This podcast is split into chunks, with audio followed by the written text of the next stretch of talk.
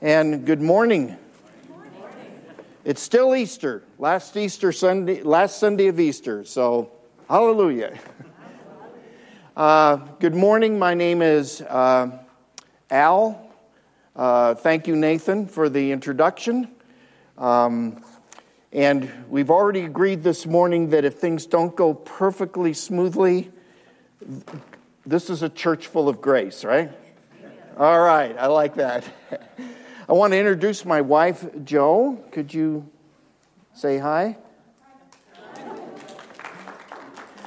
Thank you. Um, actually, uh, ten years ago, if you'd said I'd be here as a priest in this time of setting, I would have thought you were rather crazy. But God leads us on an adventure. And uh My adventure, I grew up uh, in the Episcopal Church, came to Christ in the Cathedral of Saint John the Divine in New York City. Um, and uh, But then by the time I got to college in Oregon, I was, like many college students, kind of drifting. And uh, then my senior year in college, a couple of fraternity brothers told me about Jesus and introduced me to the ministry of the Holy Spirit, and I got involved in a ministry called Campus Crusade for Christ. Some of you may have heard of that. Now goes by a whole totally different name, Crew. Uh, but that's okay. That's good. Uh, uh, and uh, so I, I I thought I'd do the Lord a favor. I said, Lord, you can have, t- I'll, I'll go to Campus Crusade for two years.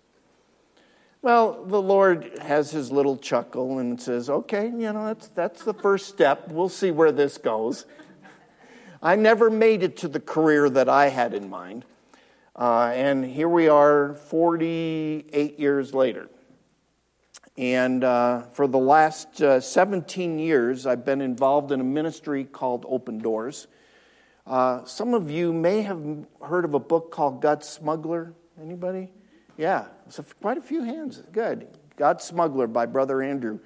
I read that book my senior year in college. That was one of the first examples of the kind of living by faith that was possible. Well, he started the organization Open Doors, and um, I won't go into all the details. I shared a little bit last night at dinner with um, with Julie and Roger and Fred, but. Uh, Long and short of it is, uh, after September eleventh, uh, Brother Andrew and I had already gotten acquainted, become friends, and he started calling me and saying, I think God's given me something to say, and would you come and work with me and help me tell the story of what God's doing in the Muslim world? Well, I the next few years, all I can say is, I traveled around the world with Brother Andrew, had all kinds of adventures, came home, wrote books about those adventures, then went back around the world promoting those books because Brother Andrew hated that part of the business. And uh, here we are today. Um, he's now ninety, just celebrated his ninety-first birthday, unable to travel anymore. He's in poor health.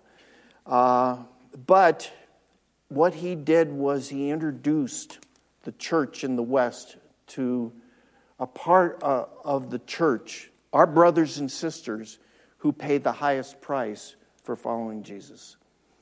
And um, you'll probably notice in my sermons in the coming this summer that I'll refer often to the persecuted church because they have had a huge impact in our life. One out of nine Christians today around the world are persecuted just because they're Christians. And Uh, So our ministry goes to them. The first thing we do that people need when they're suffering, when they're in persecution, is to know that they're not alone. So we go. We put our arm around them. We pray for them. We love them. And then we say, what do you need? How do you, how can we help you stay and be the church in the midst of these difficult circumstances? And uh, and that's what that's what we do. So that's why I go to some crazy places. Uh, Joe's parents uh, pray and say, what are you doing going to Pakistan? Do you know how dangerous it is? Well, yeah, we know how dangerous it is. But if God calls you, How many of you know Matthew twenty-eight, eighteen? What does it say? Go into all the world and make disciples. Where does it say you have to come back? It just says go, okay? So we go in obedience. And so that's just a little bit of the background. And actually, it ties very well into the message I want to give this morning. It's kind of unusual that we have an Old Testament reading from the book of Acts. But we go with what the, the scriptures are. This is the last Sunday of Easter. And this story, I think, provides us an excellent reminder of the world in which we live. Um, in military, uh, the World War Two, when the invasion on Normandy or Iwo Jima or those different islands, every time the invasion occurred, they took a beachhead. They never were driven off of that beachhead. In fact, the war was won, but the battle continued for quite a while longer. And Easter is what I like to call the beachhead. The king, the flag of the kingdom of God was established when Jesus rose on Easter Sunday. But the enemy continues to fight. We know, we, you heard in the, Revel, the um, epistle reading from Revelation, our commander-in-chief, our king, is coming back. And this time it's going to be in total victory. But right now we live in the conflict, in the midst of spiritual battle. And that's really important to keep in mind. And our, I would like to focus on the passage in Acts because it gives us a picture, a glimpse of how we can deal with the spiritual conflict in which we are engaged. We're all engaged in it, one way or another. Um, so the one thing, though, I want to, to mention, we are experiencing resistance from the enemy, but there's an important point to keep in mind. Who is our enemy? It's not people. People are not our enemy. You look at this story, and you might have thought, well, that jailer, he's my enemy. No, he's lost. There's a difference between lostness and, and being the, the actual enemy. The, the enemy is the devil. Satan is the one that deceives. And he does it, he continues to do it today. He lies, he misleads. He will do anything he can to keep you from following Jesus or to keep from people from even hearing about Jesus. That has been so important for me to realize as we've gone to various places like Gaza, where we have actually sat down and witnessed, given the gospel to leaders of Hamas and Islamic Jihad, where we've been in other places and had a chance to meet with leaders of Taliban. Why? The world looks at them as the bad guys, as the enemy. We say, no, they're lost. They need to know they can be released from this prison that they're, that they're in. And that's really what this passage in Acts is about. I'd like us, I'd like to suggest three observations from this passage today. And the first one is that I want us to realize that Paul has authority over the forces of evil. Now, that's not unique to Paul. You and I, we have the same authority.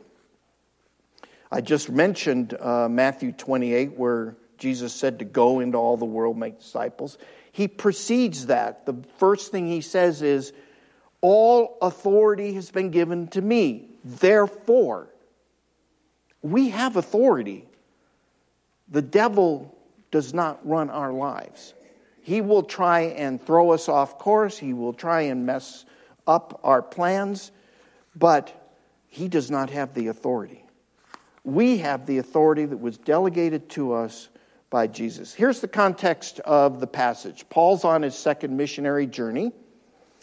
Earlier on the journey, he had found a young disciple named Timothy, and they are now traveling together. They were prohibited from going into Asia. Paul's plan was to spread the gospel in Asia. So they had to wait for instructions, something we all have to do sometimes. We have to just stop and say, okay, Lord, that door is closed. I work for a ministry called Open Doors. Where's the open door? Finally, they get a vision, go to Macedonia. And so now they wind up in Philippi. And here in the text, it's interesting, they, uh, up till here, it's been in third person. Now it's in first person. That's because the writer of the book of Acts, Luke, joined the team in Philippi. So what we have here is a first-person account, uh, which is which is good. So in Philippi, Paul wants to find, are there any believers here? He hears there's a prayer meeting on Sabbath out uh, on by the riverside. So he goes, finds there's a small group of women that are meeting. In the Jewish context, you couldn't have an official prayer meeting uh, unless you had ten men. So the women said, "We'll just have a, we'll just get together on our own and we'll pray." Um, and there he meets Lydia, a successful businesswoman who responds to the gospel that uh, Paul is preaching, and she invites him and the team to set up their headquarters in her home. And so Paul begins out of Lydia's home to speak and reach out into the city of Philippi. Along the way, he gets the attention of this demon-possessed uh, woman. She's kind of the local show in town. Uh, we're told that she had a spirit of divination. Now, that was important in the time, because the Greeks and the Romans put a great deal of trust in divination. No military commander would go out to battle without first consulting the oracle to find out how the battle might turn out. So the owners of this girl had a lot to gain um, by her supposed gift that she had. But there was a problem. See, the slave girl was distracting Paul from his work. She appears to affirm Paul and point people to the message, but actually the translation could be rendered this way. These men are servants of God, of the Most High God, who proclaim to you a way of salvation. Nice little twist there. She really isn't helping. She's really confusing people. See, they've all heard that Zeus would be considered the Most High God, or Jupiter if you're a Roman. And the Roman emperor has actually announced that he's the savior of the people. So, while it appears she's promoting Paul's message, and in fact, she's interfering with a clear proclamation of the gospel. So we can understand why Paul gets a little irritated. He doesn't need the devil's endorsement. He certainly doesn't want this spirit diviner to appear like he's she's his partner. So at some point, he, he realized that she was hindering his God-given mission. And the mission of God always comes first. Based on the word of God, he had the authority to command that spirit to leave the woman. And that's what he did. Now, that sounds a little unusual to us today, especially here in America. We don't run into these kind of situations very often. But my wife and I have actually experienced similar type situations in other cult- contexts. There is a country that we have ministered in quite a bit, and since this is recorded, I'm not going to mention the name uh, because our brothers and sisters Uh, are live, still living in this, in there. Um, but uh, we had a chance once to minister at a pastor's conference, and then um, I preached to about two thousand people that night, a big gathering. And uh, at the end of my message, as I'm giving the invitation, we had two invitations, one for people that wanted to come home, come forward to, for healing, and the other for those who wanted to know more and come to faith in Christ, and they, they would be taken to a separate place. Well, as soon as people got up, this the leader of our ministry, the security man, comes up, and he has a real stern look on his face, and he comes to me and my wife, and he says, "We're leaving now." It's one of those situations where you, you've seen in the movies where they just shove you out the door and in the van, and the wheels start spinning, and you tear out of there, and you, Joe and I are looking at what's going on here? Well, they'd gotten a warning that there was a, a serious threat in there. Uh, meanwhile, the priests and pastors are trying to minister to the people, and there's this otherworldly screeching going on around the tent. And the bishop, my bishop who ordained me, realized we... We are in spiritual warfare. This is overt. There's nothing covert about this. This was not human screaming. This was demonic activity. So the pastors gathered around the outside of the tent and commanded the enemy to cease. In the middle was a woman who was demon-possessed, and four women, uh, priests gathered around and cast that out, and then the ministry could continue. That's part. There are parts of the world where this kind of incident is still going on. And so we, I saw that those bishops, priests had to exercise the authority that God had given them so that the mission of God could be accomplished. So uh, that was... That's the first thing I wanted us to realize, that we have authority, just like Paul exercised it. However, here's the second point. When we follow the Lord, doing his work, and exercise the authority he's given us, there will be opposition. Uh, just because we're doing what God wants doesn't mean everybody around us is going to be going with the same plan. And here's what we see with uh, with with Paul from, from this story. Just because he was doing what God called him to do, he got the anger of the business community because they were he was interfering with their profit.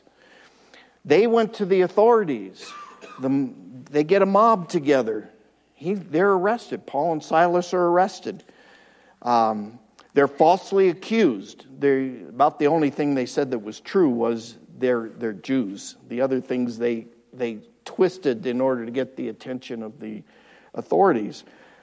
Um, and then um, the crowd joins in in attacking them. The magistrates tear off the garments of uh, Paul and Silas, beat them with rods. Uh, then, he, then they're thrown in prison. Um, they're put in chains and also fastened. These wooden stocks they were fastened in were in the wall, so that you can imagine their backs are pulp. They're in this very uncomfortable position. There's no way they're going to sleep.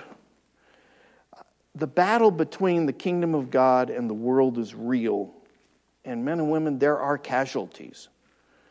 Easter morning, just seven weeks ago, just before I left for church in Colorado Springs, I get an alert on my phone because of my our network. I'm, we're always aware that Christmas and Easter are sometimes the most dangerous times for Christians in certain parts of the world.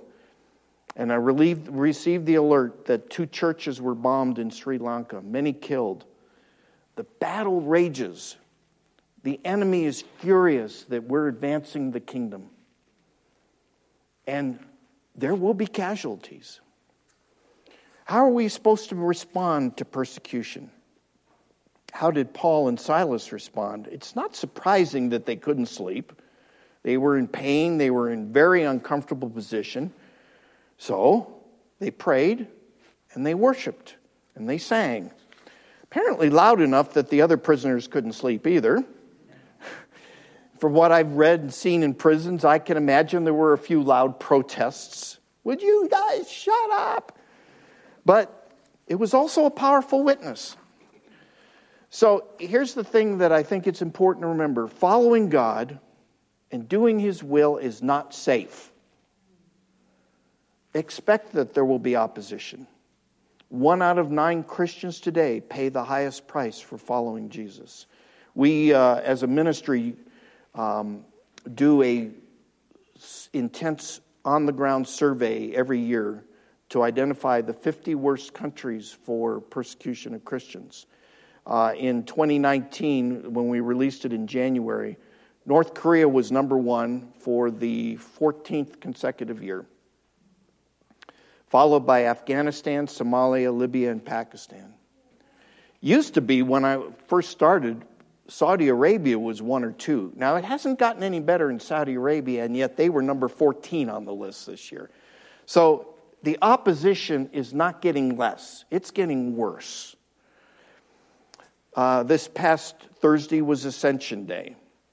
Three years ago on Ascension Day in Minya, Egypt, a busload of Christians on their way to an Ascension Day celebration were attacked by ISIS. twenty-nine Christians were killed. As I said to you, our ministry for Joe and I is we go to the church when it's in suffering and persecution. We were there a week later to lead a retreat, our staff. We had about fifty staff in that country. About a quarter of them are from Minya. They knew the, these people that had been killed. How do you minister in that situation? Um, they didn't need a sermon. Um, we were the only foreigners in that group. We were just there to be with them, to love them, to cry with them, to pray with them. One night, the plan was that Joe and I would just share from our hearts with them uh, and minister to them. But they started singing and praying. And for two and a half hours, that's all they did. All in Arabic. Joe and I didn't know what exactly they were singing or, or praying, but boy, could we feel the spirit of the place. After two and a half hours, they said, "Would you just pray over us?" They didn't need our words. They just needed our love. The next night, what did we do? I took them to the communion table.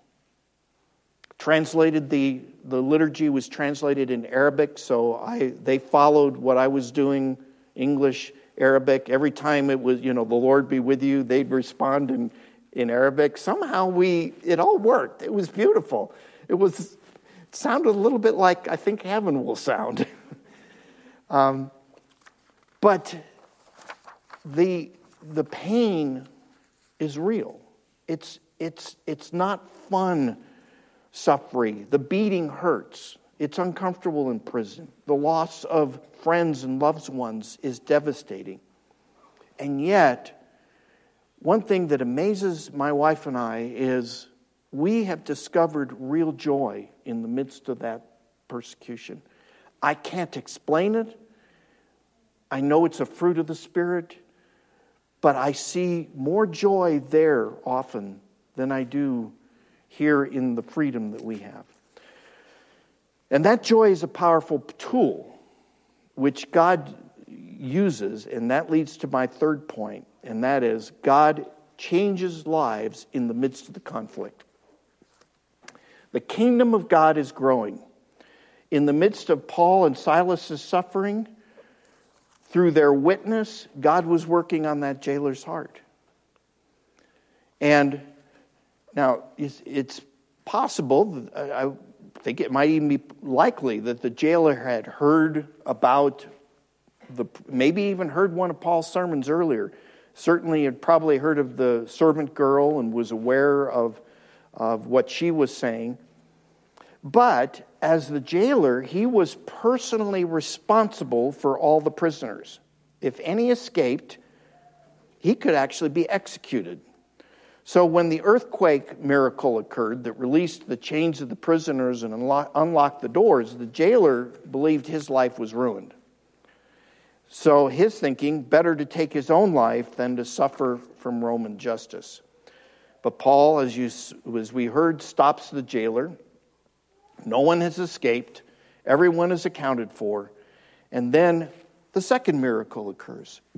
The jailer comes to Paul and says, very simply, what must I do to be saved? He's not looking to the Roman emperor for salvation. He doesn't understand what salvation is, but he knows this is the place he has to go. And I love the answer. It's so simple. Believe in the Lord Jesus Christ, and you and your household will be saved. Uh, it's nice that we have all of these plans of salvation, and we have all, you know, the I learned the four spiritual laws and the Roman road, and, all, and they're all good tools. But in essence, that's all. It, that's what it comes down to. Believe in the Lord Jesus Christ, and you will be saved. And the jailer did. And a church was born. You know, uh, there have been more Muslims coming to Christ in the last twenty years than in the previous fourteen hundred years of Islam. In the midst of the persecution, and about forty of the fifty worst countries of persecution are Islamic countries. That's where the church is growing most rapidly. One Muslim country uh, in the Middle East has at least five hundred thousand converts from Islam. Many of them are Anglican, by the way. But they don't worship openly. ninety-five percent of the Anglican church in that country are converts from Islam, and most of them have to meet in secret. If they show up and go to the, go to the, go to a church, the the uh, um, authorities will be on their doorstep the next day. What are you doing there? Why are you going there? You're a Muslim. You should not be going there. So God's on the move. There's some incredible things happening. My wife and I have a chance to teach marriage seminars uh, in Islamic contexts. And we were doing some seminars in Indonesia. And in one of the seminars, there was this man sitting in the very back, very quiet. Um And I got to know him. I found out at one time he was a member of the most extreme Islamic group in Indonesia. And he'd become an, a fundamentalist, and he had gone to Ambon, where there's a strong Christian community, to wipe out the church. But one day as they're burning a church, and I've been in Ambon, I've seen the burned out churches there. He saw these children running out of church, of this burning church, and he said, something's wrong here. Why are we doing this? He had two visions. And the second one led him to a certain, a different island where he's walking, and a man comes out the door and says, Mulana, that was his name, I've been waiting for you. You see, Jesus had also met the, this man. He was a pastor. And he says, I want you to come in. I have a gift for you. And he gave Mulana a Bible. And Mulana read the Bible, and he came to faith in Christ. And he's been living in secret, moving from place to place ever since, working with small groups of disciples. This is the miracle that's going on in the midst of persecution, in the midst of suffering. In fact, at Uh, another one of those seminars in um, uh, Indonesia, there was a imam, an active practicing imam in the seminar, a secret believer. Don't ask me to explain it. I, I told our Egypt director once, I says, you won't believe me. I believe what happened. I met this imam, and he's a, a believer in Christ. He reads the Bible, and he shares the Bible with his disciples in this mosque. And I thought he'd say, wow, that's incredible. He says, ah, we have a bunch of those in Egypt. How do you explain this? God's, God's on the move. In the midst of the warfare, that's what I mean. The beachhead is established. The victory is assured. We just have to be obedient to do our part in advancing the kingdom of God. And then he's coming back in a victory, to, to be victorious. So what does that mean to us here at uh, Christ Our Hope? I think, first of all, Psalm ninety-seven, recognize who's really king. The Lord reigns, let the earth rejoice. That's an incredible perspective. You, O Lord, are high, most high over all the earth. When I meet with our staff in Syria or Iraq or Lebanon or Egypt, one of the things that encourages them is he, Jesus is on the throne. It's not Bashar Assad in Syria who's tearing that country apart. It's not Vladimir Putin who's causing all kinds of trouble there. Jesus is, and we just, we have to get that perspective in our mind. Second, we have to remember, I've said it before, already a couple times, our King is coming back. Revelation twenty-two, behold, I am coming soon. Surely I am coming soon. Now, I struggle with that, that word soon. And maybe for another sermon, I'll share a little bit of how God's shown me that his perspective of soon is not exactly the same as my perspective of soon. A thousand years in his sight is like a day, or like a watch in the night, three hours. So the, what seems to us to be unending is not all that long for him. He's coming back. Then we are invited to invest our energies in service of our King. This is the invitation to join our Commander-in-Chief in fulfilling his agenda of advancing and establishing his kingdom on earth. And that's why I'd like to close with the look at the gospel prayer, the great high priestly prayer that Jesus prayed in John chapter seventeen, as we read. What is the heart and desire of our Commander-in-Chief, of our King? It is, first of all, the unity of the church. And you know, one thing that persecution does is it destroys denominational barriers. I've seen miracles of Eastern Orthodox, Catholic, Protestant, Pentecostals coming together. Persecution destroys all of that. The prayer of our Lord is that we would be one. And unfortunately, persecution seems to be the one thing that tears down those barriers between us. I don't like that very much, but that just seems to be the way it goes. Jesus prays that we would see his glory. And you know, it's revealed in how we respond to suffering. Look at how Paul and Silas responded. Who was glorified? Jesus was glorified. Today we see the persecuted church responding likewise to suffering. It's the most powerful witness. That's why the church is growing faster in persecution than it is here in America or Europe. Then Jesus wants to see children added to his family. In his prayer, he says, I don't pray just for these disciples of mine. I pray for those that they will be witness to that will come because of their testimony. And that should be our desire in prayer too. And we want to get ready for his return. It could be any time. It could be today. It could be next week. It could be next year. Soon, he's coming back. So that's the challenge of Easter. This last Sunday of Easter, the Sunday before Pentecost, let us recognize the authority we have because of the resurrection. Let's understand that the enemy is fiercely resisting that Uh, invasion that God has made. But let's also recognize that the victory is assured. Jesus is drawing people to himself, and we are having the privilege of participating in his work. He is coming back. This time he will not be humiliated. It will be in glory. Let's be about preparing by, for that great moment by serving him in the great adventure, the great harvest of those who are coming to faith in Christ. Okay? Amen? Amen. Heavenly Father, thank you for this uh, privilege that we have of worshiping in freedom.